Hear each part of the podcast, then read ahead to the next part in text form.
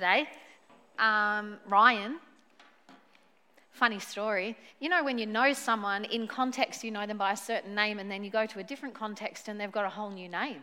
And you're like, how did that happen? But apparently, in Victoria, Bowden is Ryan, um, not Bowden. So that was new to us. I started talking about Bowden and in a story in one of my talks, and then Ryan shouts out, No one knows you're talking about me. They call me Ryan. I'm like, Oh, okay, sure. So, college students back. Um, we've got some guests here today for the first time, and some that have just come for a few times. And yeah, so nice to have all of our family together again.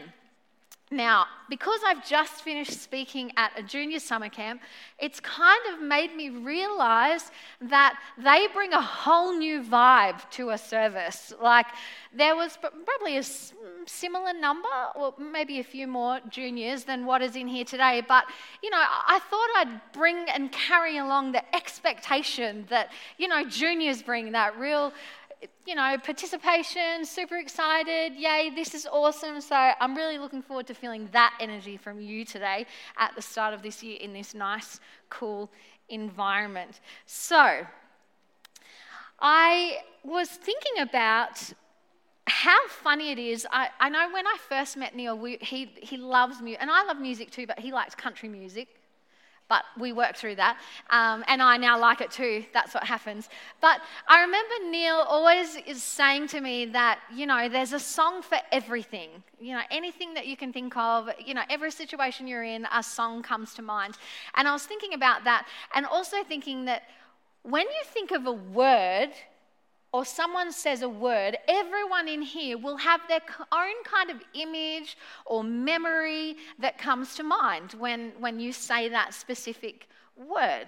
So I, I was thinking about that and going, hmm, I wonder what everyone else's image comes to mind when they when they hear some words. So I was having a think about it, and if someone said to me, kids' birthday cakes, the image that comes to mind to me is that Woman's Weekly birthday cake book with the little, um, you know, little train on the front. If you're my age, you'll know what it is, and you got to pick your, your, your, your thing out, of, your, your cake out of that. Um, if someone said, you know, best hair of all time, then it definitely, just to clarify, it would not be a mullet that comes to my mind, but it would be like the era when it was okay to have a perm. Like, all to have your hair permed. Um, and then I was thinking, I wonder what comes to mind when, to your minds, when we say the word minister. And if I was to say what came to my mind, if, if someone says, you know, what's the mental image that you get when someone says minister, then for the majority of my life, that image would have been, you know, dark suit, lighter shirt, tie, wide or thin, depending on the era, um, moustache or no moustache, and briefcase, you know, that you clicked both sides and they went up like that, and then you could lift your briefcase. And then as I got a bit older, uh, that's basically you, Dad. It's a picture of you in my head when I think of that, just saying. Um, and then as I got older, you know, my picture of what ministry looked like moved to kind of, you know, men's skinny jeans and a cardigan, you know, maybe a turtleneck. Some people do ministry like that.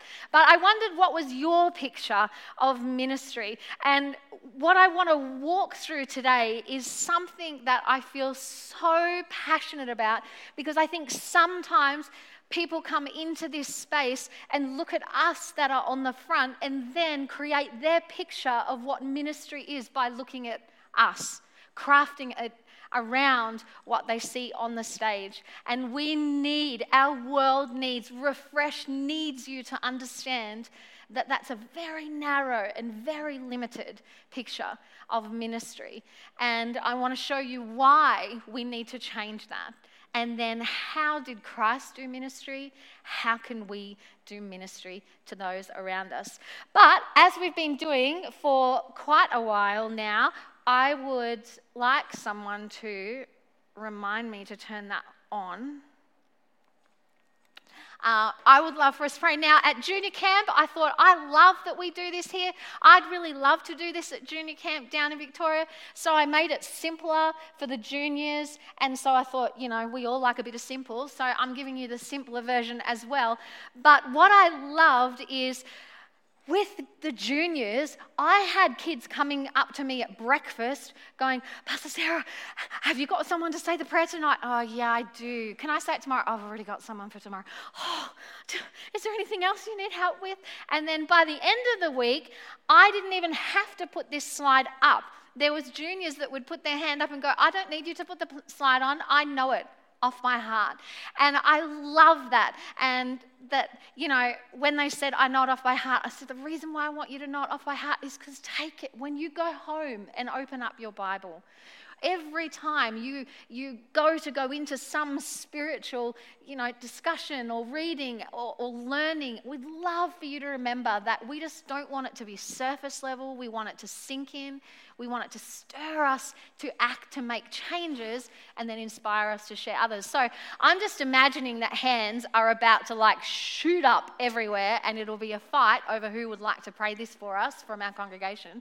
But is there Okay, slightly different to junior, just a, just a little bit. Come on, who's going to do it? It's not thank you, PSC. It's about your heads.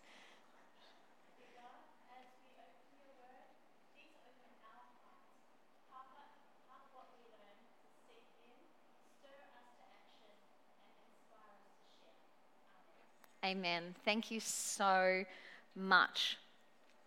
Ministry is something that I had a, quite a narrow view of. I always had the idea that you just do ministry in whatever you do. It's what I grew it's the house I grew up in was doing ministry but I also know that there was points in my t- in my life where out of convenience for myself I assigned certain duties to people that were paid to do ministry because it was much more convenient for me not to do that because um, I was busy, um, you know, and I was raising a family. So I'm like, well, actually, if people get paid for it, why should I help out? So let's just load those people up. Uh, but there's a flaw in that. And so I want to, the, the tagline that we had to, over the, this week was what is ministry and why does it matter? But I actually want to start with the why does it matter this morning. And then I want to move into what is ministry. Because for me, the why is one of the most important things that we need to understand. And here is the why. And the reason why I'm starting with this is because I don't want to end with this because I want you to see that the why is a really joyous thing. Uh, the how is a really joyous thing, sorry. But the why, not so much. So I want to share this with you. In 2023, Suicide Prevention Australia put a document out that says that listed the economical and social circumstances currently causing elevated distress levels for Australians. The cost of living, personal debt, housing, accessibility and relationship breakdowns, unemployment, and job security. This is our world. This is where we live.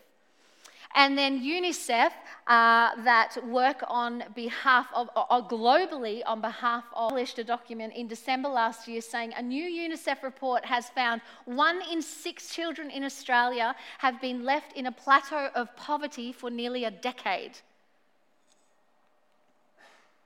Mission Australia reports at the end of 2023 on homelessness that 122,000 people experiencing homelessness on any given night in Australia. 6% of people who are homeless, and you have been confronted with how many people that you see actually sleeping on the streets. You're only seeing 6%. So the rest are sleeping rough or sleeping in their cars or on someone's couch or somewhere like that. Domestic and family violence is one of the main reasons behind homelessness. Last year, one in seven people experiencing homelessness are over the age of 55. And over 17,600 children younger than 12 years are currently homeless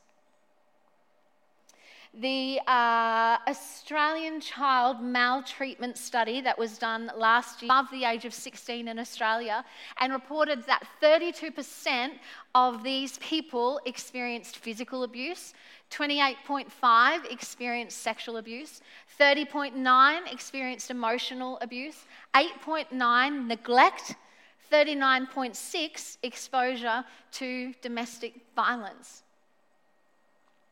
Beyond Blue says over two, in, uh, over two in five people experience a mental health condition at some point in their life.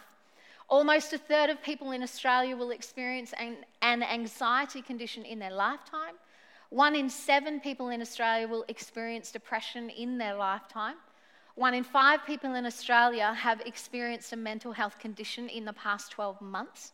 More than 3,000 people die by suicide in Australia each year, and on average, nine people every single day.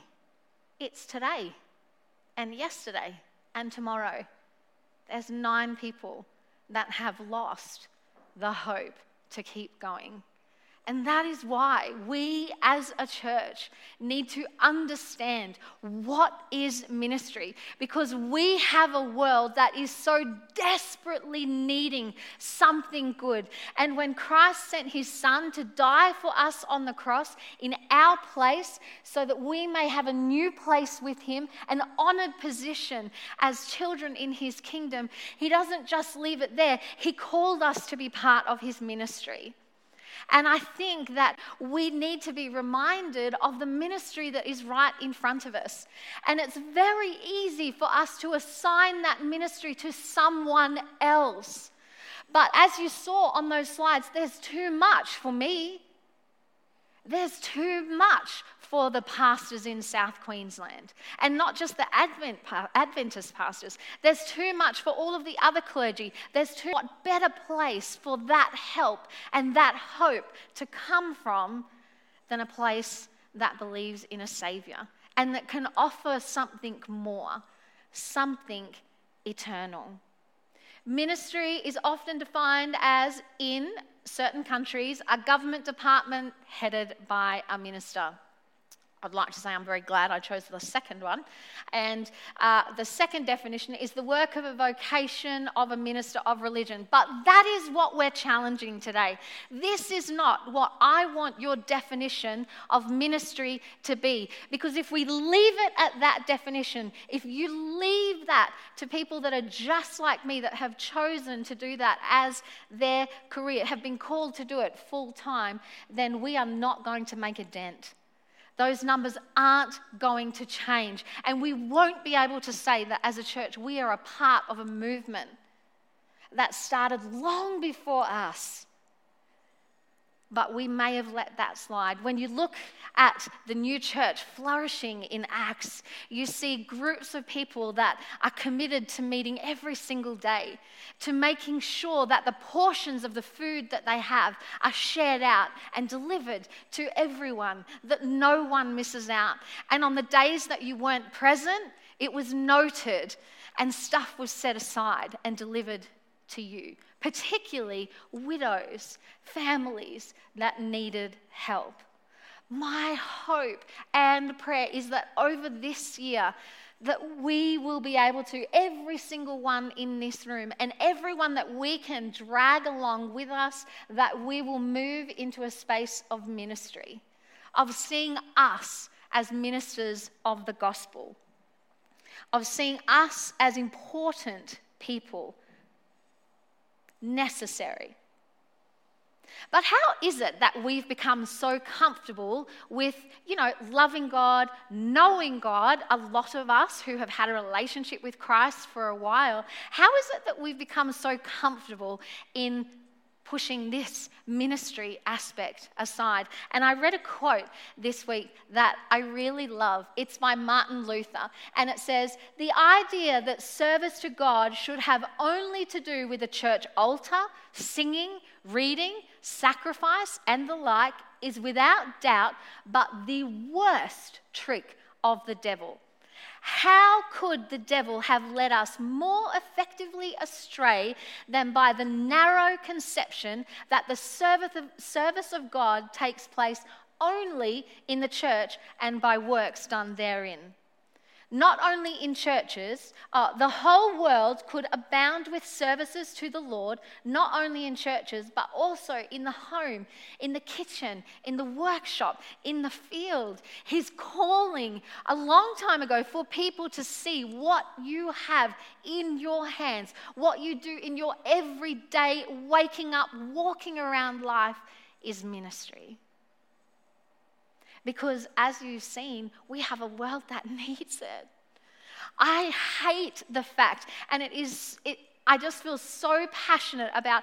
I hate the fact that right now there is nine people, most likely males and most likely young people, that could be at this very moment deciding whether they do tomorrow or not. We need to speak into this space. We need to value people. We need to see that the conversations we have in our workplace, at our university, at school, even as a school student, you can value your teacher by having a conversation with them, and it may be that one moment in the day where they go, huh, I have a purpose. And now that I feel purpose, to come back tomorrow and feel a little bit more of that purpose. But that is why I think we need to be compelled. That is why I think when Jesus left this earth, he called his disciples and commissioned them to go and make more disciples. And you and I are part of that heritage. And that same commission hangs or is given to us, gifted to us. But sometimes we look at ministry and go, okay, all right, I can do stuff, but how? I'm actually really shy. Or, you know, I don't generally just walk up to people and feel okay, or I hate the stage. Oh my goodness. And don't ask me to sing because that's just dangerous for the world. So, how do we do ministry? And I thought today, what, why would we not look to Christ's life to work out how do we do this ministry. Now, I want to look up uh, a Bible verse, and if you don't have a Bible today and you are new here or you just don't have a Bible, I'd love for you to put your hand up and we would love to gift you one if you want one. Neil has got a heap over there. So if you want a Bible, just raise your hand and we will give you one. If you want to grab one at the end and don't want to raise your hand now, that's okay. Um, I love it when we've got something for Neil to do, you know, because he doesn't do much. Um, and so, you know, jokes, jokes. That's why it's funny, because it's not true. It's one thing. All right, so I want to have a look at, if you have your Bible with you, let's go to Matthew 9, and we're going to look at 35 to 38. Matthew chapter 9 verse 35 to 38. While you're looking um, that up on your Bible, we've got a few other passages we're going to look at, but today talking about ministry and the practicality of ministry. I'm going to give you the Bible references, but then I'm going to let you watch that ministry. So when we go through the steps, I've got some chip, clips from The Chosen that I really want you to catch a glimpse of, of how Christ his ministry. So here we go Matthew 9 35 to 38. How did Jesus do ministry? What did he do? Jesus went through all the towns and villages, teaching in their synagogues, proclaiming the good news of the kingdom, and healing every disease and sickness. When he saw the crowds, he had compassion on them because they were harassed and helpless, like sheep without a shepherd. Then he said to his disciples, The harvest is plentiful, but the workers are few. Ask the Lord of the harvest, therefore, to send out workers into his harvest field. I feel like the dynamics haven't really changed. The harvest is plentiful. There are many, many people looking for hope, searching for truth. And I feel like, too, when we say, you know, there's not a lot of people stepping into those spaces, that, that may still be true. How did Jesus do ministry? He was present. He walked into their lives. He saw them. He valued them. And I'd love to share with you uh, this quote from the Ministry of Healing by Ellen White, and she looks, uh, you know, evaluates what Christ's work in the Bible, and then, you know, just succinctly goes, How can we set out how he did his ministry? And it reads like this Christ's method alone will give true success in reaching the people. The Savior mingled with men as one who desired their good. He showed his sympathy for them, ministered to their needs, and won their confidence. And then, he invited them, Come, follow me. And when he said, Come, follow me, it's come, follow me so that you can learn how to do what I do. You're going to step in to my space. This is not just for me, I'm sharing my ministry with you. So let's have a look at the first one. Christ's method, his ministry. Jesus mingled with people as one who desired their good. Sometimes, you know, whether you use the word mingling or not, um, you know, I, often think of it in the context of single and ready to mingle. Not that I personally think that, like, but you know, I've heard that. But mingling is just being amongst, expanding, broadening your network so that you meet a whole heap of people. Now, there will be some of you in this room that are like, that is my least favorite thing to do. My absolute least favorite thing to do. I hear some nods. You know, sometimes you maybe you'd rather be reading a book or you know on your own or having a holiday but it's so crucial and jesus knew that jesus knew that proximity knowing people walking with people visiting their town seeing them in their workplace befriending them loving them was really really important so this is Matthew 9 10 to 17, tells the story of Jesus eating with Matthew, the tax collector, and, you know, some unseemly people that they usually wouldn't hang out with uh, were there also. And so I'm going to let you have a look at this um, playing out in front of you. So have a look and a listen.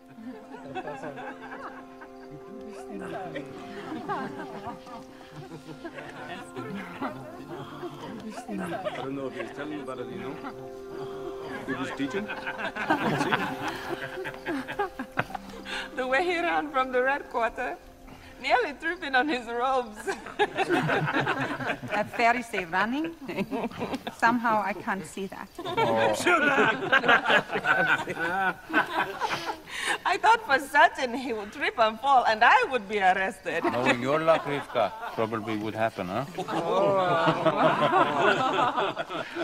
I thought for certain Lil was gone forever that day. And it's Mary now. Always was. It was teaching. Does anyone want any grapes? Barnaby, you eat a lot. Very observant, Matthew. Thank you. So this is Matthew, is the host, if you haven't seen The Chosen before. You know, Matthew, when you're not behind iron bars, you're quite handsome. I agree. what is going on? Hmm and we heard voices, and I thought they sounded like. But surely not. And yet it is you. Would you like to come in? We would never, never be caught dead in a. In a what? In a tax collector's house? Not only that, but with a. Do you know what she and he. They are. You seem to be having troubles finding your words, man. Why does your master eat with tax collectors and sinners? It is not the healthy who need a doctor, but the sick. I must say, I am shocked. She is from the Red Quarter. Much of what is done there cannot even be spoken by my tongue or across my lips. It is so unholy. The mere mention of it would defile me. Sounds like a personal problem. But him and the others he works with, they betray our people for money and they're not even sorry. If you're so offended, then leave. Let them speak, Andrew. They've never offered guilt sacrifices in the temple. What? The priest keeps records. We check them. Tax collectors are not welcome at the temple. We would like them better if they made the proper sacrifices. This is not about me. This is about what God wants. You are forgetting the scroll of Hosea. Hmm? Go and learn what this means. I desire mercy, more than sacrifice. There are righteous men on the lookout for you, and they are weighing every word you say. Is that a threat? Please let them know this, Yusuf. I have not come to call the righteous, but sinners. Is everything under control here? Uh, yes, we were just going on our way, Centurion.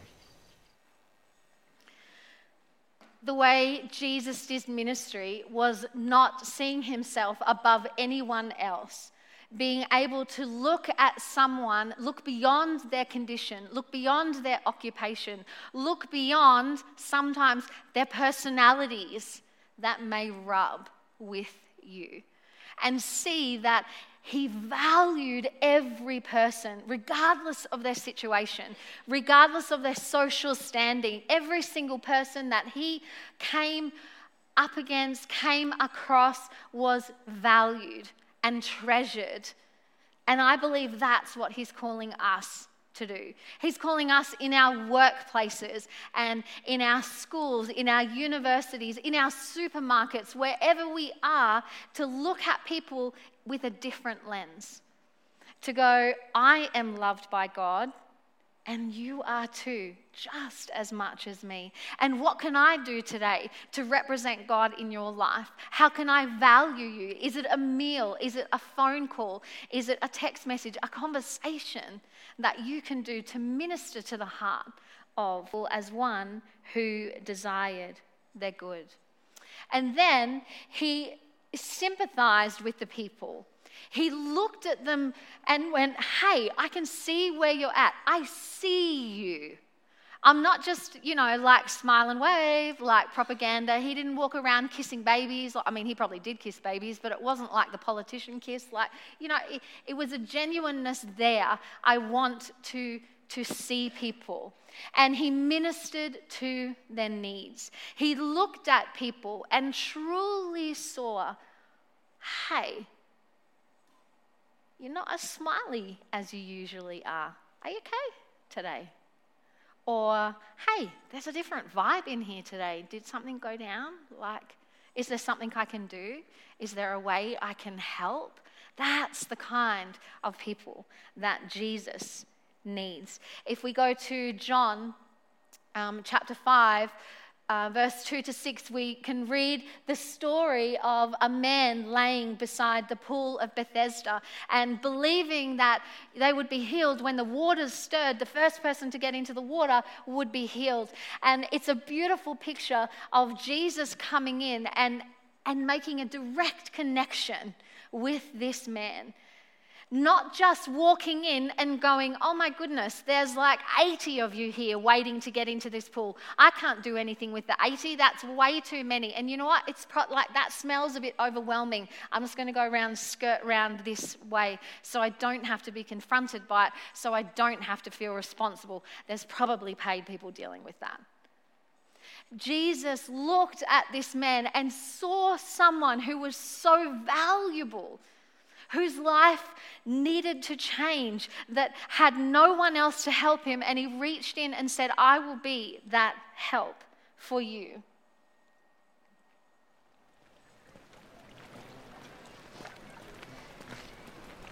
Shalom. Me? Yes. Shalom. I have a question for you. For me. I don't have many answers, but I'm listening. Do you want to be healed? Who are you? We'll get to that later. But my question remains. Will you take me to the water?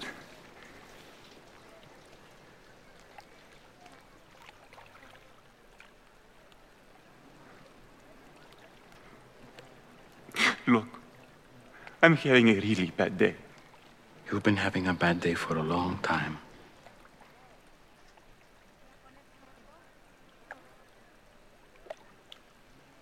So? I have no one to help me into the water when it's stirred up. And when I do get close, the others step down in front of me. And so, Look at me. Look at me. That's not what I asked. I'm not asking you about who's helping you, or who's not helping, or who's getting in your way. I'm asking about you.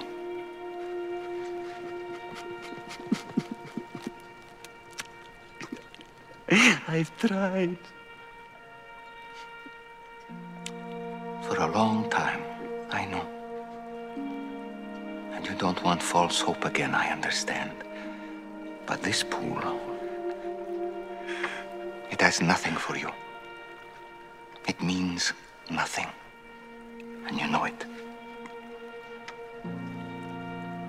But you're still here. Why?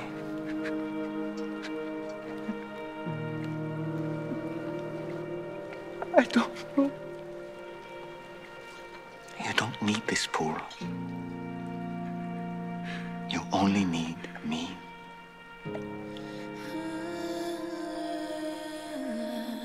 So, do you want to be healed?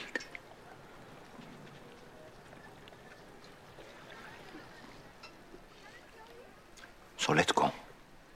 Get up, pick up your mat,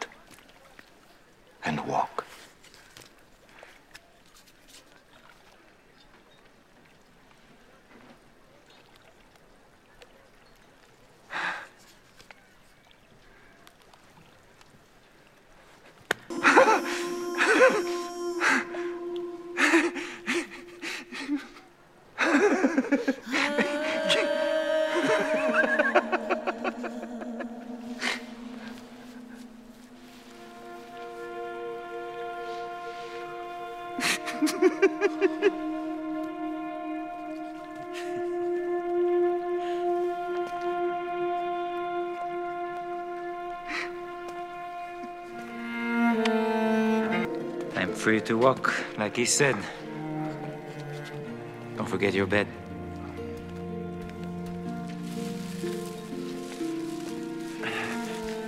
Why does this matter? Because you're not coming back here. That life is over. Everything changes now. That connection, you see that moment where his eyes connect and he feels seen. He knows that someone has seen him in that space. That feeling of being that for someone else is not exclusively gifted to me as a minister of the gospel. It's not exclusively gifted to teachers or anyone else. God is calling you to have that connection with the people around you, to let them know at any given moment that they are seen and that they are heard.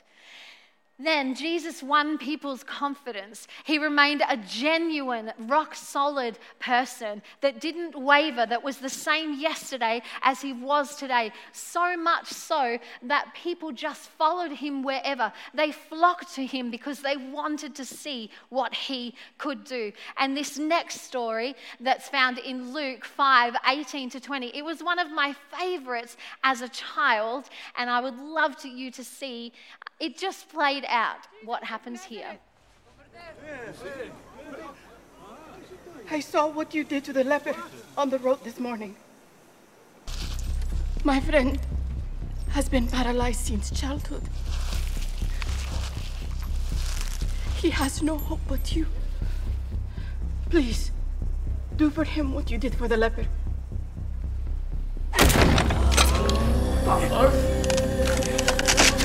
That's a rope! Put it back, man! If you are willing, Rabbi, I know you can do this. This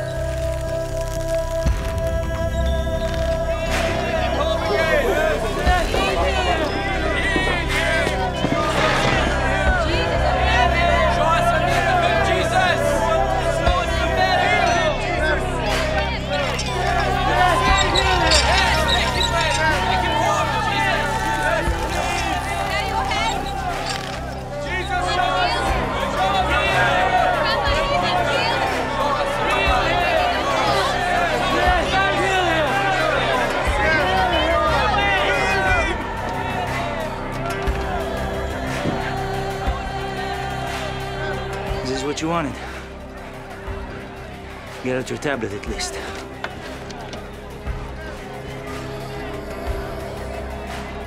Harry! Is he in danger? I don't know. No, I don't think so. He's got room in there? Yes. Can you believe we're really here for this?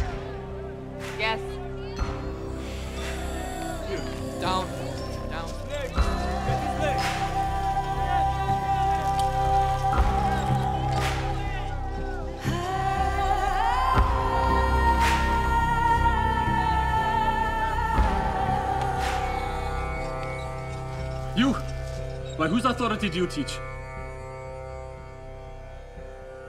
Answer me! Hey, I'm talking to you! By whom do you teach? Certainly not the authority of any rabbi from Nazareth. Where did you study? Your faith is beautiful.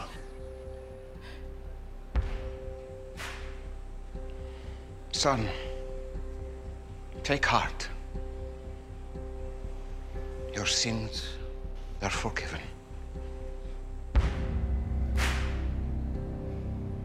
Who is this who, who can forgive sins but God alone? Right. But I ask you, which is easier to say? Your sins are forgiven, or rise up and walk? It's easy to say anything, no? But to show you, and so that you may know that the Son of Man has the authority on earth to forgive sins.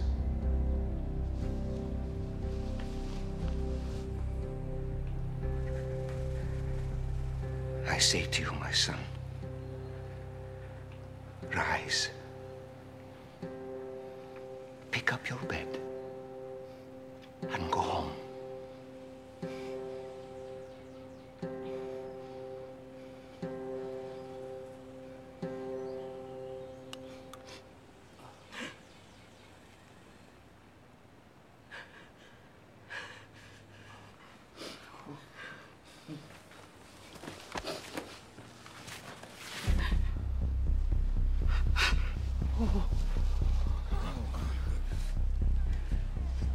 Easy does it.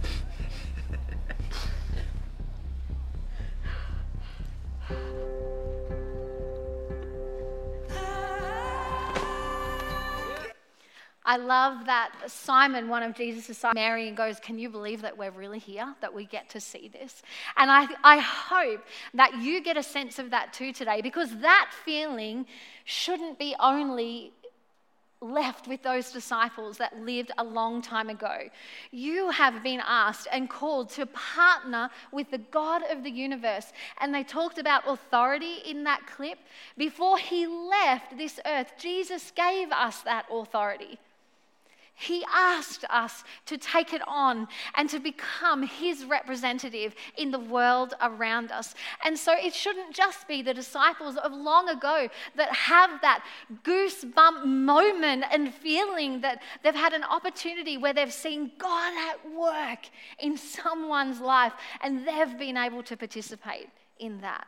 That's an opportunity for all of us. And then Jesus went on and asked people to come and follow him. And there's a beautiful clip, I won't show it to you because we're running out of time, but there's a beautiful clip in Matthew where Jesus calls uh, his first disciples and you know, they're fishing in a boat and they come and realize that they're going to be doing something else. Actually, they're called to do more than just make their living.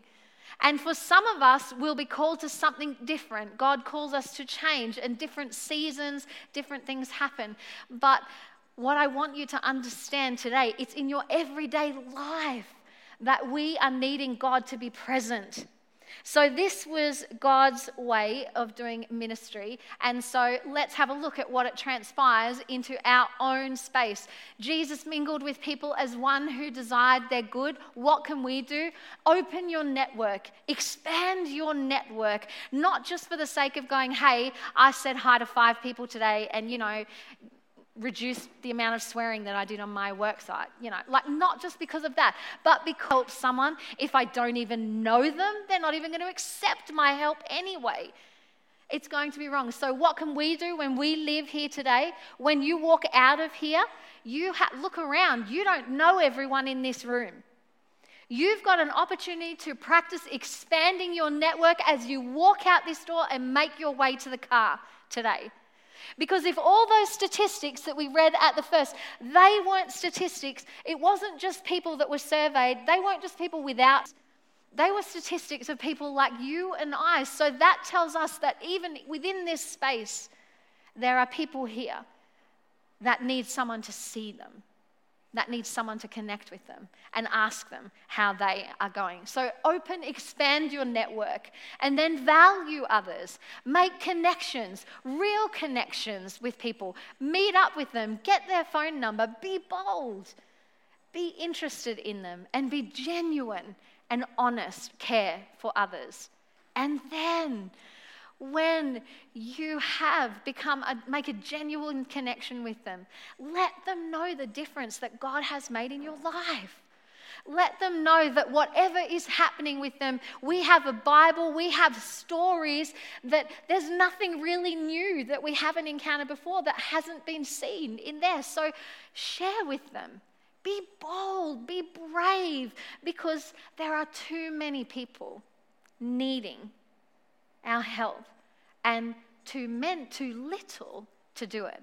When Refresh first started, and it's so exciting for me to see, still see people in this room that were here with us on that journey. Um, a lot of time was given to working out what are we going to say, what are we going to call it, what's the tagline, and we landed with Refresh, growing followers of Jesus.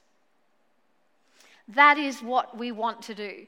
We want to be people that represent then teach them, model so that they can share it with others. We invite you today to come on that journey with us, joining us in growing followers of Jesus, doing ministry in our everyday. And I so desperately want to hear the stories of when you have taken up that challenge. So, our challenge for you is if God, if Jesus, if his sacrifice on the cross for you, if all of this is just so new to you, then we want to walk alongside with you so that you can understand that more and know the meaning behind these stories, know the person that died for you. And if you've been walking with Christ for a really long time, we want to reignite your fire to go. The stuff that the disciples did is not historical. It's not just laid in the past, it's a calling that is laid on all of us to make a difference in this world. And when we do, I believe that God's kingdom will grow, and some people that could have ended up as a statistic won't be there because someone shared their hope and their faith with them. And I challenge that to be you. Let's pray together. Father God, we thank you for the ministry that you have called every single one of us to do, regardless of our abilities, our time, our family structures, our personality. You have a space for all of us. Lord, we ask that you will send your Holy Spirit to rain down on us and that we may have the braveness, the courage, the boldness to step into that ministry so that we can change this world and grow your kingdom. Be with us, strengthen us. May we shine our lights bright for you. In your name, amen.